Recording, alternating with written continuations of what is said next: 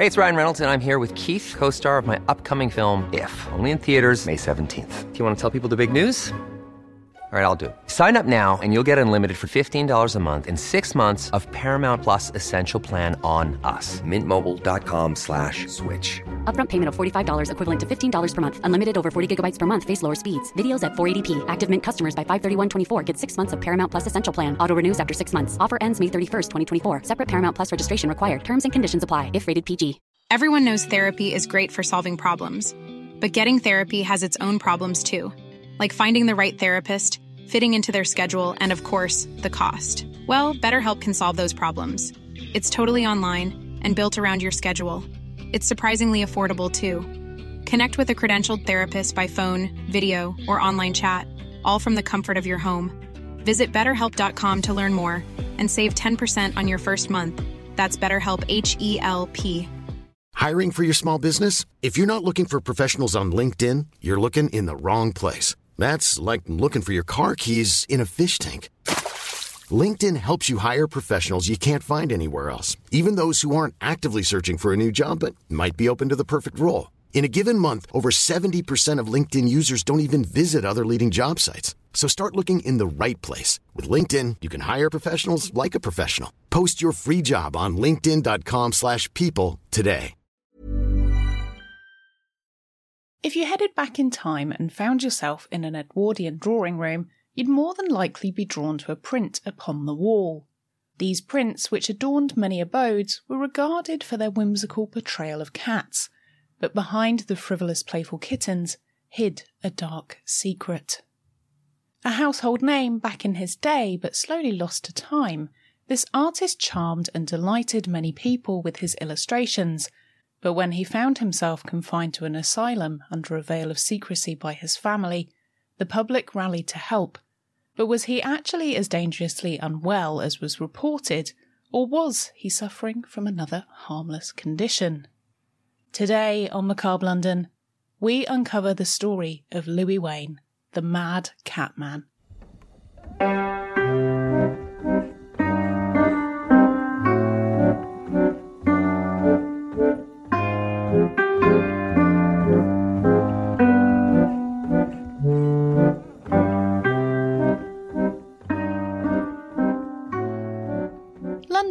1860 was making some significant advancements. The first iron fronted armoured warship, the Warrior, was launched from the Thames, becoming the pride of the fleet, stamping England's naval superiority across the world. Queen Victoria was on the throne. In fact, she was halfway through what would be, unbeknownst to her, the longest reign for any monarch at that time. The current Queen has now eclipsed this record and social leaps were being made into improving life in general for everyone. The first charity to protect stray cats and dogs was set up, later becoming Battersea Dogs Home. A law was passed which prevented food being tampered with, such as putting sawdust and chalk in bread, which had been very commonplace up until this point. Corporal punishment for children at the hands of teachers became regulated after a child was beaten to death in front of his classmates. Florence Nightingale set up the first school for female nurses, and Charles Dickens published Great Expectations, which shot the terrible living conditions of the poor into the spotlight for all to see. And perhaps the most British thing of all, which is actually a dish imported, but we'll brush that aside for the moment, the first fish and chip shop was opened right in the heart of London. Basically, it was the most Victorian year that ever there was. Then along came Louis. Born in 1860 in Clerkenwell in central London, Louis Wain was the eldest of six children. His mother, Julia Felicia, was a textiles worker who specialised in design for churches, and his father, William, was a draper specialising in silks. Creativity was highly regarded in the Wain household.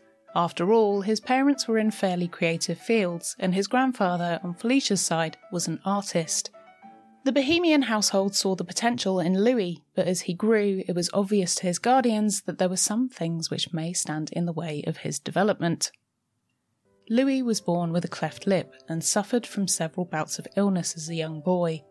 When his parents consulted the family physician about their son, they were told that he should be kept at home and away from school until he was at least 10 years old, by which time he may be well enough and strong enough to handle education, but more importantly, the classmates he would be around. Over this period, Louis's five siblings all arrived. He was the only boy, and his younger sisters adored him. The family unit was very close knit, and when Louis began suffering from night terrors and a bout of scarlet fever, his parents feared they may lose their son. Louis rallied, however, and when he was back to full health, he was allowed to go to school.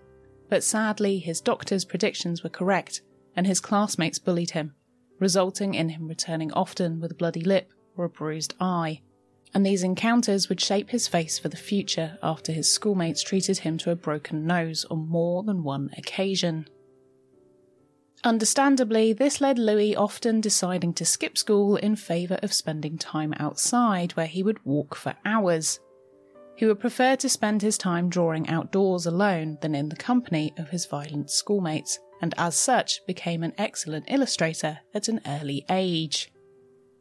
Louis passed on his artistic skills and knowledge to two of his curious younger sisters and sought solace through his art on a regular basis.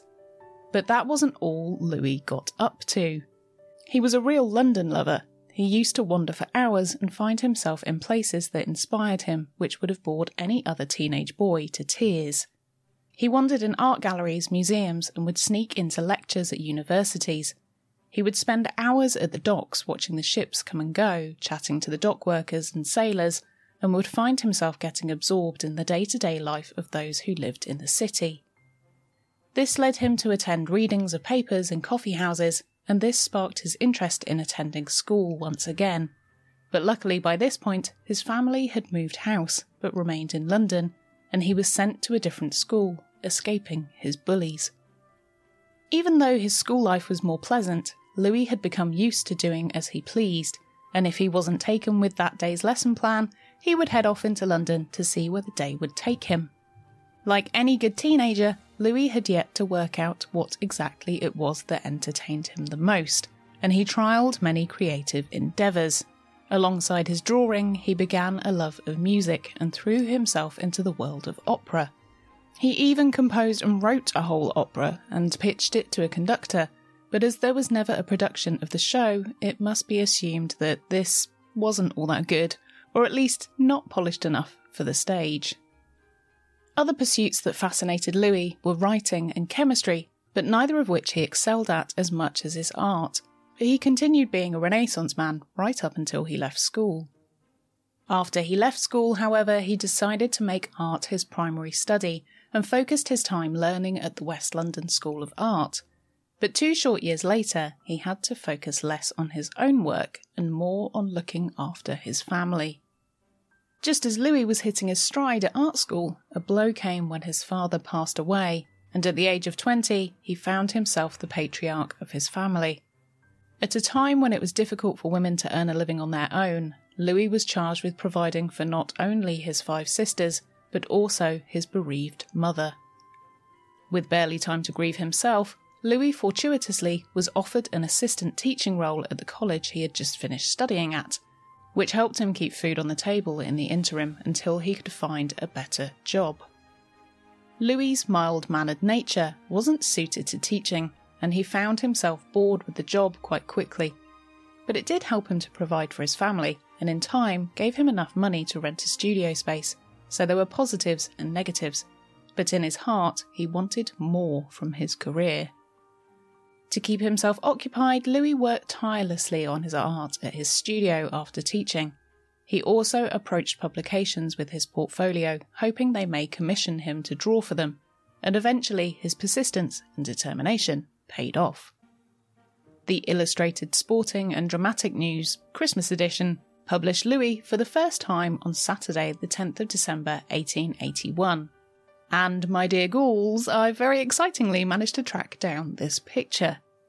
If you're listening to the podcast, click on the video link in the show notes and jump to this timestamp in the video, and you'll be able to see it. In fact, I recommend that you do that anyway, as there's going to be plenty more pictures for this episode, which will really help you with this story. Anyway, Louis's first picture, which featured two bullfinches on a branch which were miscaptioned as robins, was his first step into illustration for work he felt elated that all his hard work had paid off, Surely this was it now, and he'd made it, and everything would be okay, but no. Louis submitted around 30 further drawings to the ISDN, which he worked on after his days teaching, and all of them were rejected. But impressed with his enthusiasm and tenacity, the editor William Ingram eventually gave him a job. Louis was given the glamorous task of reporting on agricultural shows around the country. This meant long train journeys and then sitting in some not particularly fragrant places, sketching the fanciful fauna who would more than likely prefer to be at home in their paddock. But luckily for Louis, he was a quick sketcher. Even though the work wasn't the most desirable situation, it was a step in the right direction, and Louis was very thankful for this as it allowed him to leave his teaching position, which he detested. The next few years saw him going all over the country drawing animals, at dog shows, he was asked a number of times to repeat his drawings for owners, and for a short while he thought becoming a full time dog portrait artist might be his forte, but he just wasn't that much of a big fan of dogs. At this time, he had enough money coming in on a regular basis to hire some help with the care of his sisters and to give them some homeschooling, taking the pressure off their mother. The options for schooling for girls and women were restricted to say the least, and as it was thought that boys and girls definitely couldn't mix in classrooms, girls were given the short straw and could only be taught at home. Louis didn't want his sisters to not at least have some kind of education. After all, he didn't like being taught or teaching himself, and as he was required to earn the crust for the household, he couldn't do it, so he and the eldest sister, Caroline, hired a governess to take care of the girls. Emily Richardson moved into the family home, and after a while, Cupid's arrow was fired and he began to fall for her, and the feeling was mutual. This would have been fine if not for the fact that Emily was 10 years his senior, which was highly scandalous at the time. And when the relationship was uncovered by the sisters, Emily was given her marching orders. Louis stood by Emily and left the family home, and the pair moved in together into a little house in Hampstead, where they were soon married at the local church. The wedding was so frowned upon from both sides of the family that no one attended the ceremony at all. The couple were very happy, and now estranged from their families, all they had was each other. However, their world was about to come crashing down. Emily started to become tired on a regular basis and took to her bed sometimes for days in a row. The doctors diagnosed her with breast cancer, and back then, with no treatment available, it was a terminal diagnosis. Emily and Louis spent the next few years in their home in Hampstead, where Emily would often be confined to her bed. One night, when the rain was lashing down outside, the pair heard a faint meowing coming from the garden and went to investigate. In the pouring rain, they found a bedraggled black and white kitten who they took inside and warmed up by the fire. He became the lightness in the dark of Emily's illness, and they called him Peter. To cheer up Emily on her bedridden days, Louis would sketch Peter in a cartoon style, and this greatly amused her. She encouraged him to draw more and to try and get them published. When he showed his editor, William, these sketches, he gave some constructive criticism upon them and asked Louis to keep trying, but that he would definitely find somewhere to print them. Louis's first cat pictures, titled Our Cats A Domestic History, were published in William's weekly magazine, the London Illustrated News. And guess who was the star of the piece? Peter. Over the next two years, Louis continued drawing cats for Emily alongside his regular commissioned work. But when William was looking for a humorous piece for his Christmas edition of the London Illustrated News, he knew where to go. William asked Louis to draw a Christmas of cats, and so he did. This enormous 11 panel work encompassed a variety of cats and kittens carrying out all manner of Christmas activities, from writing cards, playing games, and even dancing, with a cat band providing the accompaniment. The work, titled A Kitten's Christmas Party, was a fantastic anthropomorphic depiction of cats, the style of which had never been produced before, and it was lauded by the general public, who adored the work. Sadly for Louis, the high of his success ended abruptly when just a week later, Emily passed away.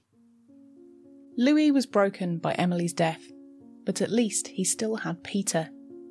The pair packed up and moved out of their home as Louis couldn't bear to be at the house where Emily had died. He found a room in Westminster and continued his work, but he was a shell of a man and his grief was all encompassing. It was at this time his personality started to change. Not a hugely outgoing person anyway, Louis became even more introverted and withdrawn. He kept himself to himself and was prone to not leaving the house for days on end. It was his art that he turned to to get him through, and he found he could cheer himself up by drawing cartoons.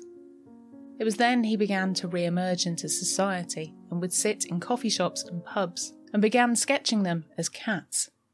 He found he had a talent for morphing human characteristics into the bodies of cats, and by Christmas the following year, and off the back of the success of A Kitten's Christmas Party, William commissioned not one but two cat pieces for the festive season. These more human like depictions resonated even more with the public, and as the word spread about the humorous felines, Louis began receiving more and more job offers for his work. Alongside his day to day work, Louis still kept on with his drawing of anything that interested him, not just cats. With the job offers rolling in, Louis lacked the business acumen to make sure he was compensated fairly, and on several occasions ended up being hugely swindled in return for his work. Given the amount of work he was churning out, Louis should have been living rather comfortably, but he was often taken advantage of, and his work undersold, and now with Emily dead, he was back paying for his sisters and elderly mother again, who had rather conveniently taken him back into the fold. In order to save money and in a prompt from his publisher, William, who by this time was more of a friend than an employer, wanted him to have a better relationship with his sisters. The family moved away from London to Westgate on Sea in Kent and enjoyed their calmer pace of life. But when one of the sisters started to suffer from delusions, the family was put in turmoil, and the brunt of the care costs were to come from Louis's paycheck. Josephine was put in care and certified as insane and spent the following 13 years in hospital before passing away. The years in Westgate saw Louis create thousands of drawings, and he'd become so prolific in his production of his cat pictures that he was commissioned to make a few books and also a series of postcards which would be mass produced, making his work accessible for the general public to own. However, the wolves were never far from the door, and Louis was forever being ripped off by those who knew they could take advantage of him. Despite his bad business skills, Louis's work did become extremely popular, and you would have been hard pressed to walk into an Edwardian home and not find his work upon its walls, or at least on a postcard or two. Hey, it's Ryan Reynolds, and I'm here with Keith, co star of my upcoming film, If, only in theaters, May 17th. Do you want to tell people the big news? All right, I'll do it. Sign up now and you'll get unlimited for $15 a month in six months of Paramount Plus Essential Plan on us. Mintmobile.com slash switch. Upfront payment of $45 equivalent to $15 per month. Unlimited over 40 gigabytes per month. Face lower speeds. Videos at 480p. Active Mint customers by 531.24 get six months of Paramount Plus Essential Plan. Auto renews after six months. Offer ends May 31st, 2024. Separate Paramount Plus registration required. Terms and conditions apply if rated PG. Everyone knows therapy is great for solving problems, but getting therapy has its own problems too, like finding the right therapist, fitting into their schedule, and of course, the cost. Well, BetterHelp can solve those problems. It's totally online and built around your schedule. It's surprisingly affordable too. Connect with a credentialed therapist by phone, video, or online chat, all from the comfort of your home. Visit betterhelp.com to learn more and save 10% on your first month. That's BetterHelp H E L P. Louis didn't understand reproduction fees and sold his work without protection on it, and his pieces were printed again and again and again. And he never saw a penny for his work once he'd sold the initial drawings, leaving publishers to get rich off the back of him. When Peter passed away at the grand age of 14, Louis got himself some other cat companions which helped him with his work, and he became even more obsessed with the animals, drawing them more and more but his work was starting to drop out of favour a little with the British public as the novelty was wearing off. But the Americans, however, had yet to learn the majesty of Mr. Wain's felines. Louis was offered some illustration work in New York, which would initially last four weeks, but due to the popularity of his work in America, he ended up staying in New York for two years. When he received word that his elderly mother was growing increasingly ill, he jumped on a boat home, but he didn't make it in time to say goodbye, and she died before he returned. To make matters worse, Louis had seemingly been conned by an inventor whilst he was in New York, who convinced him to invest almost all of his money into a new invention an oilless lamp. The invention never saw the light of day. Now penniless, Louis and his sisters struggled for a number of years, but there was still a reasonable interest in his work, which helped to keep them going. He produced a few more collections of his cartoons and strangely went into producing ceramic cats, which were quite different from anything he'd made before. But when the First World War broke out, a shipment of the cats was sunk at sea, which again cleared Louis out of his funds. A few of the ceramics did survive, but not enough to make his money back. As the war progressed, Louis's cartoons were definitely not required in the newspapers, and the offer of work really did dry up. But after the war, his work began to pick up again, and over the next few years, Louis became an ambassador for all things feline. He became an advocate for animal rights, was the patron of many animal charities, and even judged at several cat shows, becoming the president of the National Cat Club. He put together the first ever stud book for breeding cats and was considerably more involved than I think anyone thought he would be.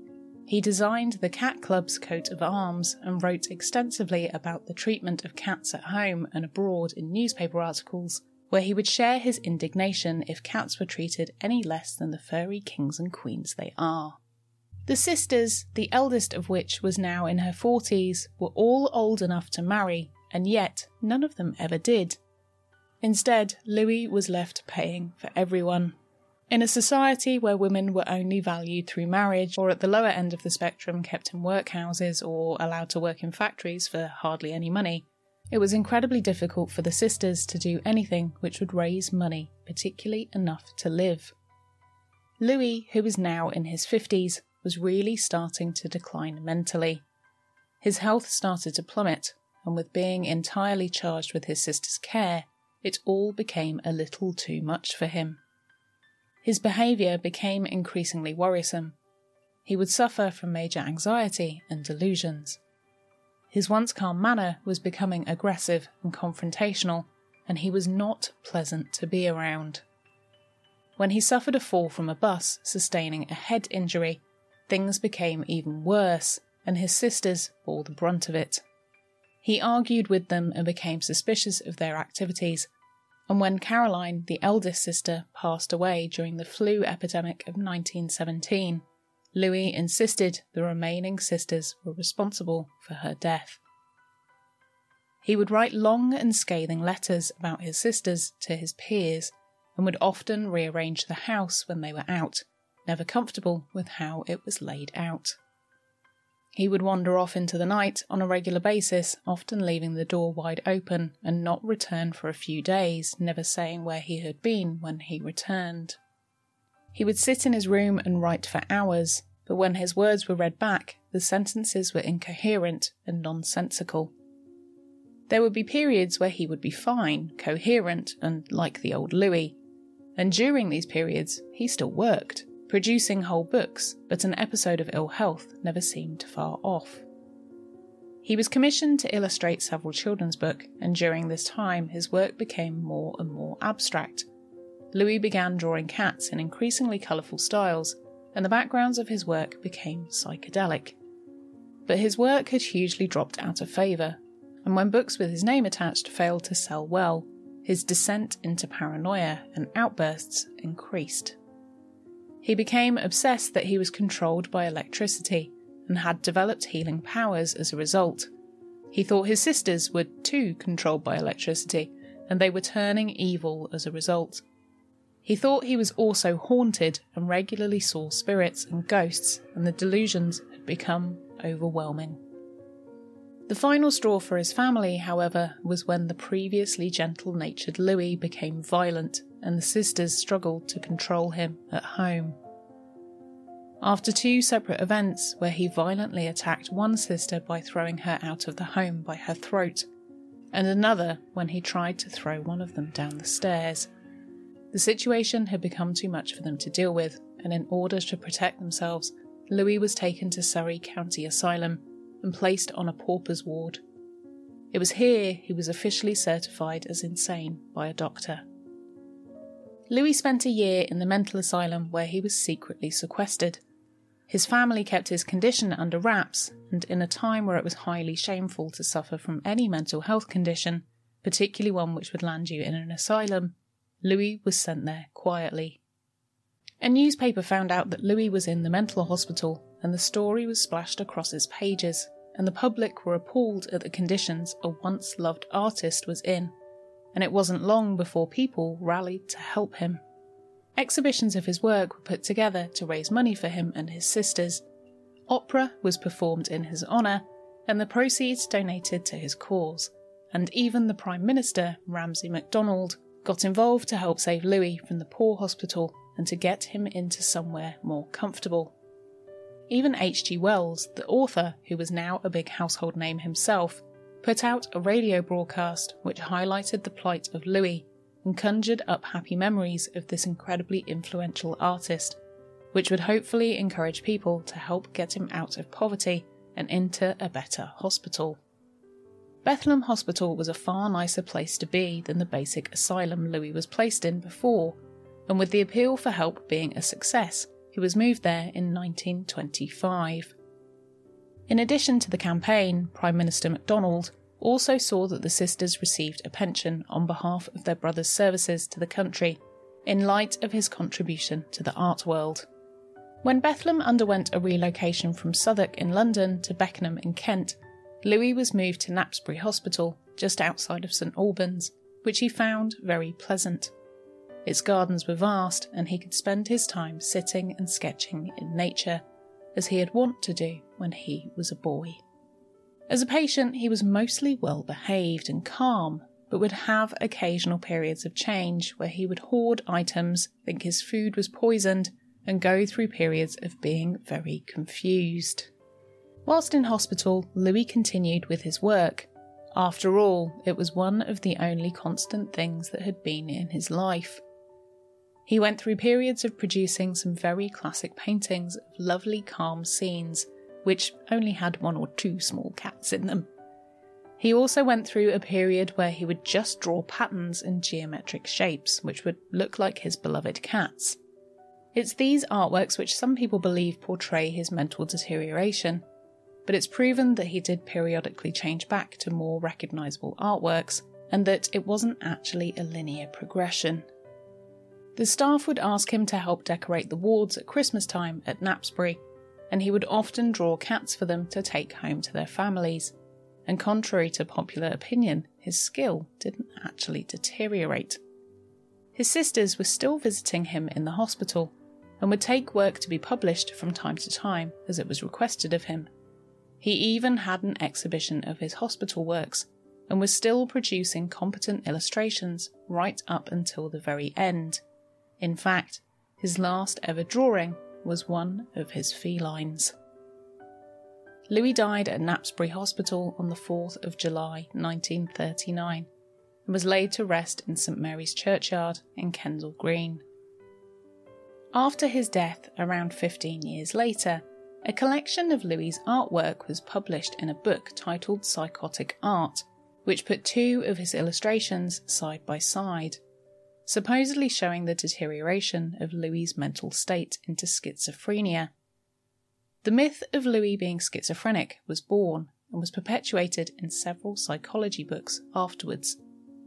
Out of the thousands of artworks Louis produced, eight were picked up by two doctors from the Maudsley Hospital who displayed them alongside each other, apparently showing Wain's descent into madness. The Disintegrating Cat series, as they came to be known, were displayed together, but these works were undated and, as such, can't be given any provenance as to when they were produced and in what order. These illustrations were cobbled together in a collection which was entirely fabricated. Louis' mental health diagnosis never saw him being labelled as schizophrenic.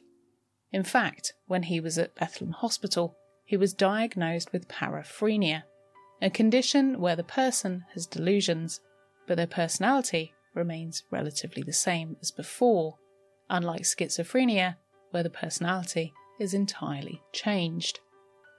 It's believed now as a posthumous diagnosis that alongside his hallucinations, Louis had some signs of early onset dementia as well, and this only exacerbated his mental health problems.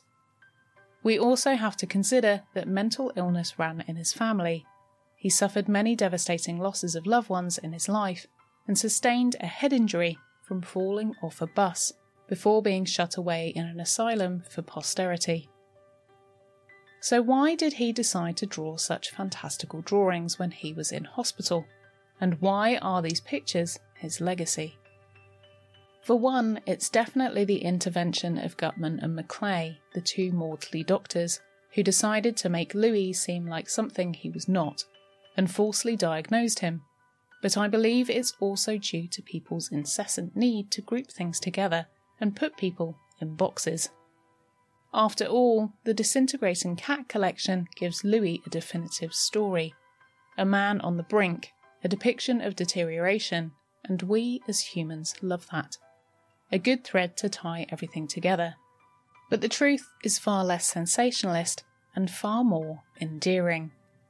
Louis Wain wasn't a mad old cat man, he was just a man who loved cats.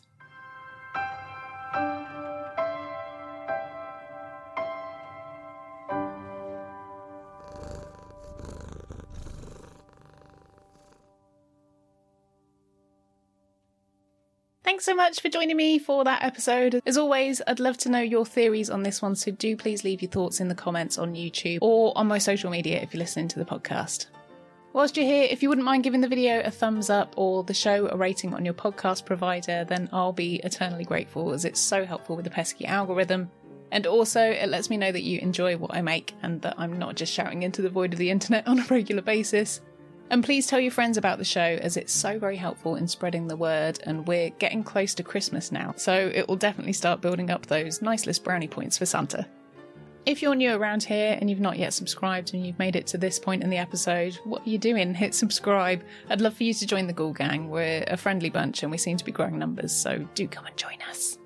Also, if you like the show and you've got a few spare pennies and you'd like to support what I do, then why not consider becoming a patron like these amazing, legendary executive Patreon producers Amy, Barry, Bethan, Kate, Mary, Ren, Sam, Sarah, and Veronica, and all of our other patrons too. Patrons get an exclusive show from me once a month. You get to vote on what episodes I make next, and also depending on the tier, you'll get some tangible goodies through the post too. If you're not up for a long term commitment and you'd just like to buy me a coffee or something from the Amazon wishlist, then there's one off donation links in the description too, or you can use the Acast supporter link at the beginning of the podcast or the thanks button underneath my video on YouTube. All the support goes towards helping me make more episodes, and thank you so much for your help or even considering to help. It means a lot. Thanks for joining me for another macabre tale from London's past. I've been Nikki Druce, and I'll see you ghouls next time. Just going to give you a, uh, a shimmy of my tassels there. Sounds worse for the podcast listeners. Come to the video and you'll see what I mean.